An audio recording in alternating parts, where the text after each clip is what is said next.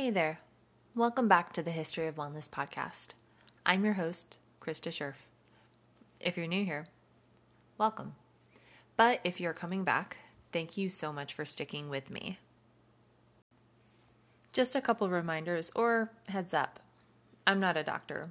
I'm just here to learn. The intention behind this podcast is something to the effect of a book report.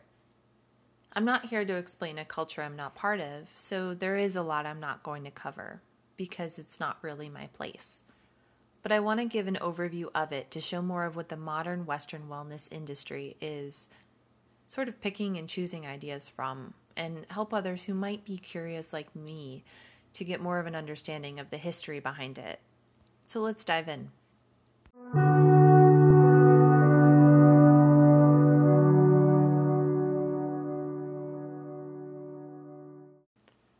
Today, we're going to start off strong with a bigger topic and get a little into Ayurveda or Ayurvedic medicine.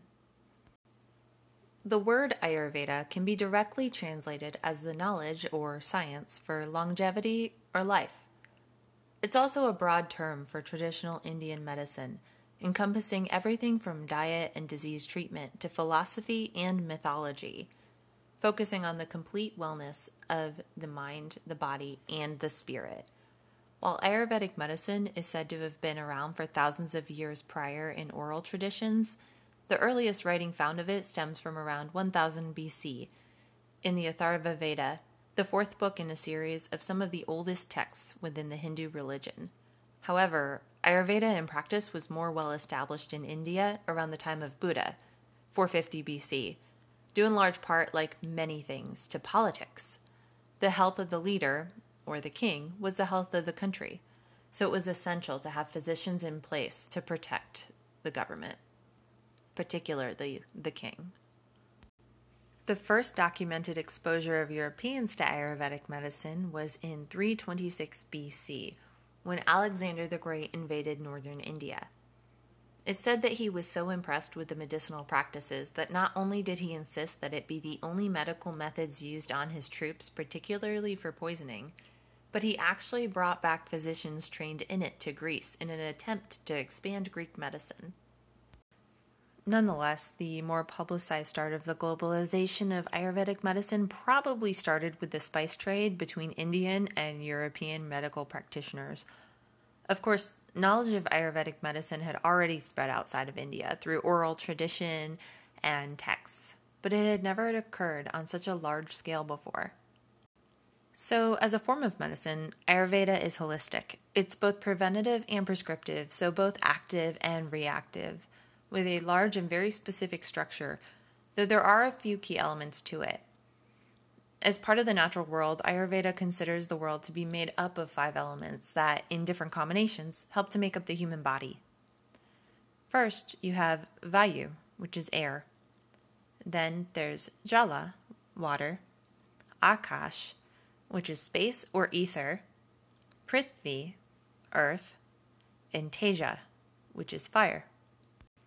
And when it comes to your body, it's said that the human body is made up of three doshas three substances Vayu or Vata, Pitta, and Kapha, aka your nervous system, your metabolism, and your immune system. It's believed that the Vayu actually helps to regulate the Pitta and Kapha within your body. So your nervous system helps to keep your metabolism and your immune system in balance. And then within Ayurveda as a medicine to keep your body healthy, there are eight branches pediatrics, toxicology, internal medicine, psychiatry, aphrodisiacs, otolaryngology, which is your ear, throat, and nose, rejuvenation, and surgery. One thing that stands out the most about all of the records that have remained from around 450 BC and onward is the consistency among the records in terms of the practice of the medicine itself. Practices and beliefs have remained relatively consistent, standing the test of time. Something else that I found really interesting when looking up papers and books was that, in contrast to Western medicine, that considers normal health to be the average of the general population where everyone's body should work about the same, Ayurvedic medicine considers normal health to be that of the individual.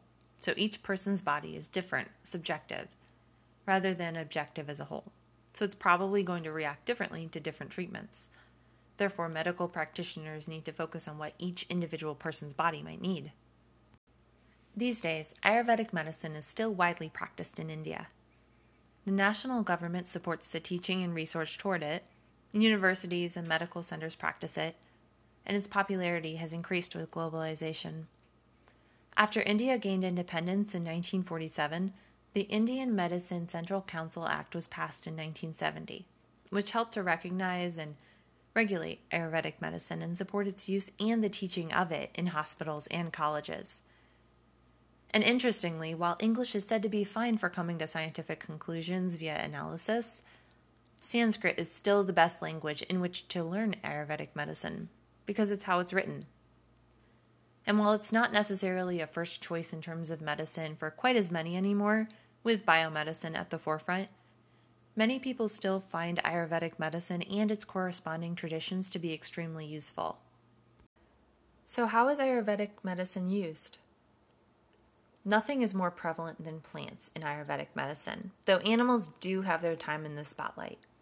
It remains a core belief that almost every naturally occurring substance in the world can be used as a medicine. Here are a few examples. Ginger in Ayurvedic medicine is considered to be a wonder drug, a universal medicine that's said to help with pain relief, indigestion, nausea, sore throats, and a wide range of other symptoms. But it can also agitate things like ulcers, fever, or inflamed skin. It all just depends on how you use it. Another plant you're probably familiar with if you cook a lot, and that is extensively used in Ayurvedic medicine, is garlic. Garlic is said to be antiparasitic, a disinfectant, and a stimulant. It's also explained as being useful for those with everything from colds to high cholesterol or hypertension. But unlike in more Western diets, garlic is considered to be more of a medicinal item than a food item. There's also cardamom, which is great for blasting through excess mucus, soothing headaches, and is amazing for digestion. So, what are some ways that the wellness industry has incorporated this medicine into mainstream wellness? And what are some ways that you can incorporate it into your everyday life if you are so inclined? It would seem that the wellness industry, at least within the US, has picked and chosen the herbs or plants recommended to suit the American mainstream in terms of availability and familiarity.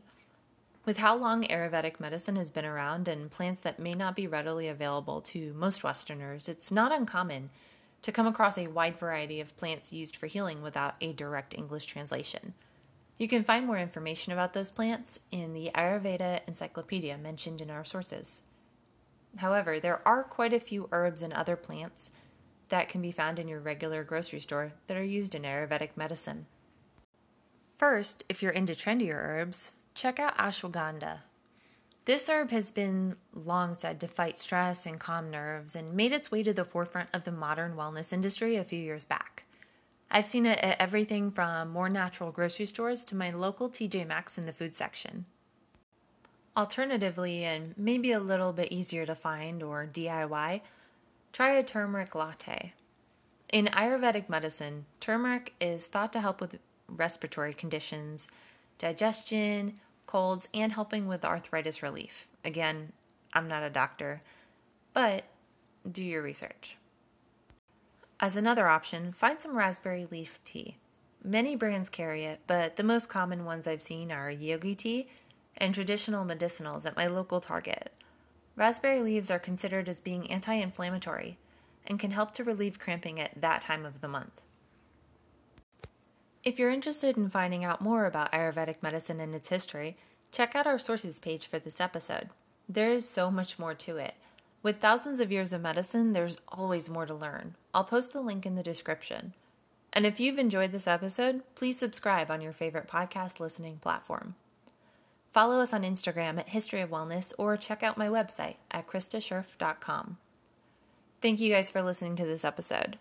You can find the first episode and any subsequent episodes after this on your podcast app under the History of Wellness podcast. Keep an eye out for upcoming episodes. We have a lot planned. Have a great day, you guys, and stay well.